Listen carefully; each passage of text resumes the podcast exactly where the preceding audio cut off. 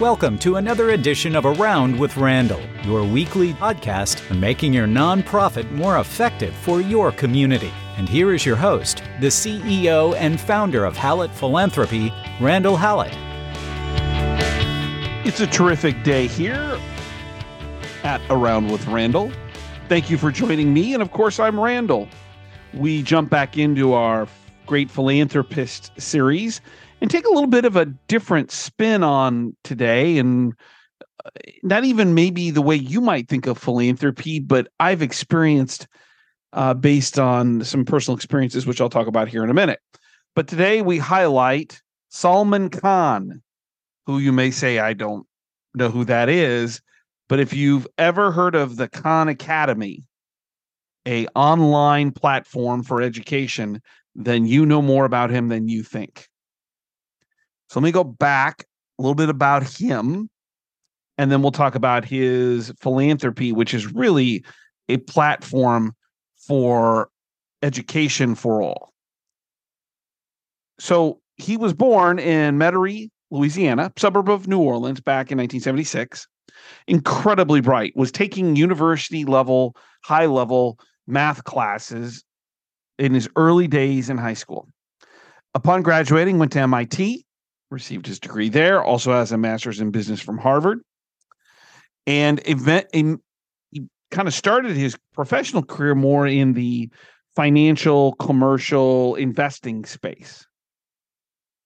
And then in 2004, his cousin, Nadia, asked uncle, who was really good at math, to help tutor her from her challenges or with her challenges in mathematics. But she didn't live close. So he began a process as the internet was blossoming to figure out how to teach math over the internet. And Yahoo had what they called at the time a doodle notepad. And he could teach her. And they began to record these. And then there were other students who would watch her progress and go, Gosh, can I join you? And then he began to move his tutorials to YouTube. And all of a sudden, there was a following of people.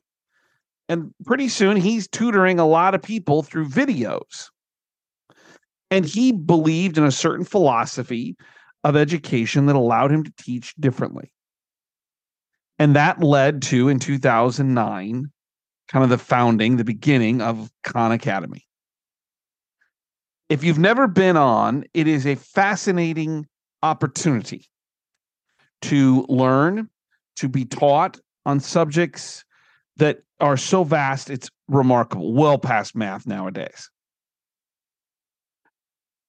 Really, where he got his jump was when a couple of, of angel investors, but a name you'll recognize here in a moment, got behind him because they were kind of watching. But one in particular needed some help.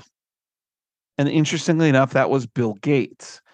And according to the stories, Bill Gates didn't need help with his math, but his daughter was going through some challenges. And all of a sudden, he found this opportunity to help teach her, support her by watching these videos and helping her at home. And pretty soon after that, the Gates Foundation came in, along then followed by Google, to fund the building of Khan Academy.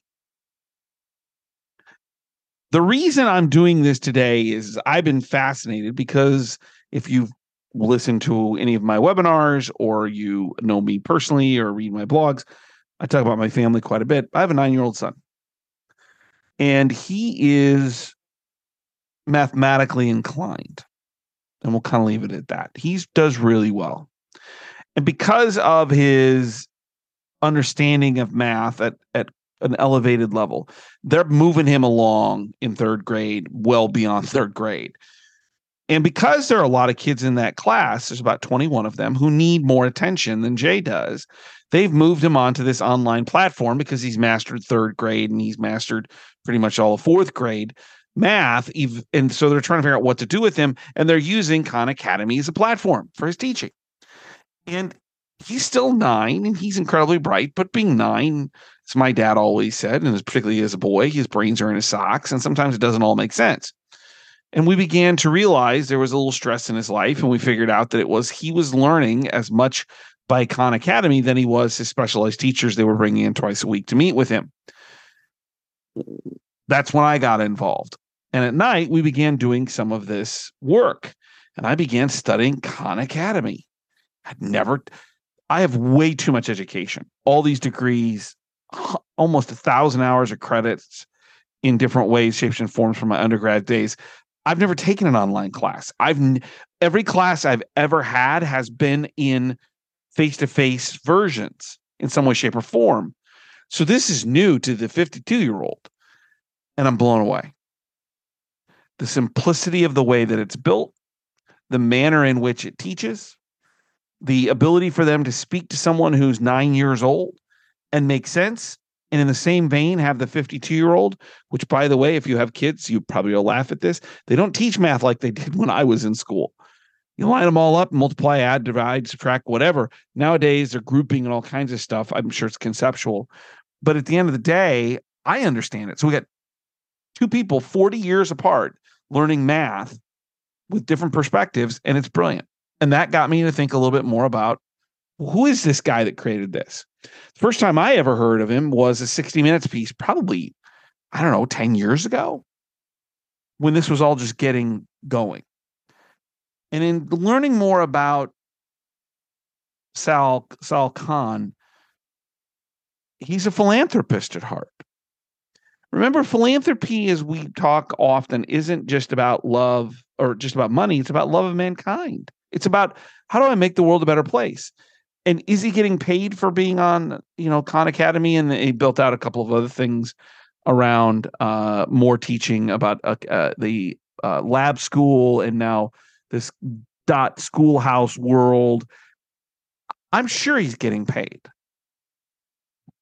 but he's giving Khan Academy away for free.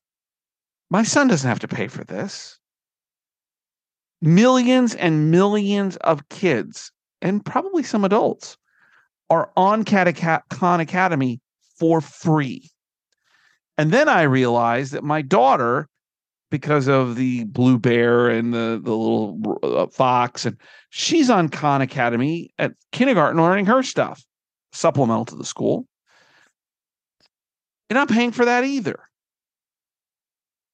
And it's all because of his philosophy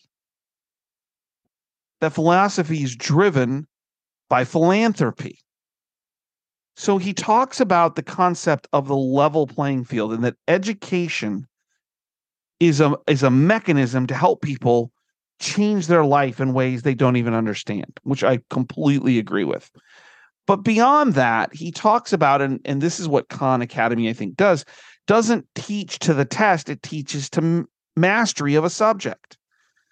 And so when you go through these lesson plans, brilliantly put out, let's say there's four, if Jay's not 100%, they bring you back around into another way of looking at it before you take a quiz that tests for mastery, not for a grade. He doesn't get an A. He takes a little quiz to see if he's mastered the subject matter in small bites.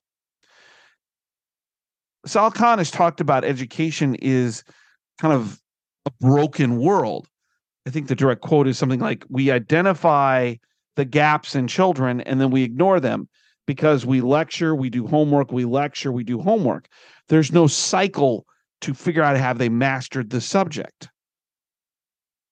And that's what I see in my son. Fortunately, in math at least, it may be the only advantage he, uh, he has with his dad. Everything else should be because of the genius of his mother. I can help him and I push him. But I think about all the people who need an assistance in education, particularly coming out of the pandemic. Think about what we've read recently all across the nation and all across the world about the deficit in education. And maybe your school district or your private school where your kids go is doing okay. Because I happen to be in one of those kind of unique school districts. But I need all these kids to do great because they're going to live in my community and they're going to need jobs and they're going to want to have a life and buy a house and a car and send their kids to college, possibly, or whatever it is that they value. Where I think the genius of Sal Khan is, is that he's not satisfied with what he has. He's now talking about how do we create personalization online to supplement the needs of a kid from a classroom. And that artificial intelligence, he's leading that conversation, how it fits into education, not to ban it, but to utilize it effectively, not to write your papers like in this chatbot conversation, but to use it for education. How do you help someone grow? Maximize learning at their own speed and time, which is probably going to become more important because some kids are one place and other kids are another, but we all have the same goal is to get them to mastery level of the subjects that they need. He's doing this for free. Now, is he getting paid? Again, I don't have as much detail on that. There's not as much of that out there. But could he be making a heck of a lot more money if he was monetizing this, selling the concept to some venture capital group that would allow that allow that group to maximize its revenue options? Yeah. But he's not. Think about this. 2 billion views on YouTube or on Khan, on Khan Academy for educational purposes. Millions and millions of kids using it to either educate or supplement their educational journey. The lesson today, the tactical, is a reminder that philanthropy isn't always about big donors, i.e., dollars. Philanthropy is about impact. Philanthropy is about changing the world. I would never argue that someone, because I live in Omaha, like Warren Buffett isn't changing the world. He is. He's giving all of his money in now, you know, in the last parts of his life, hopefully. Nothing to announce here soon. But he's not he's a lot closer to the end than the beginning. That he is going to leave all of his money minus just a little bit for his kids to world improvement in various ways. That's certainly critical. But I look at the impact of someone like Sal Khan and think maybe that's even more impactful. But they have the same goal. They want to help people. They want the world to be a better place. And they have both found, whether it's Warren Buffett or Bill Gates and his wife Melinda, or whether it's any other of the philanthropists or most of the philanthropists we've talked about on these podcast series who give money. Sal Khan is just as impactful, just in a different way. And the lesson is who are the people in your community? May not be able to give you a lot of money, but can make a world of difference. That can impact the community in ways that someone with money can't, to get outcomes and value that someone who gives money can't, to make your organization better. It's important to realize there are multiple mechanisms in which people express their philanthropy. And Sal Khan found his. And his philanthropy has made it its way into my house.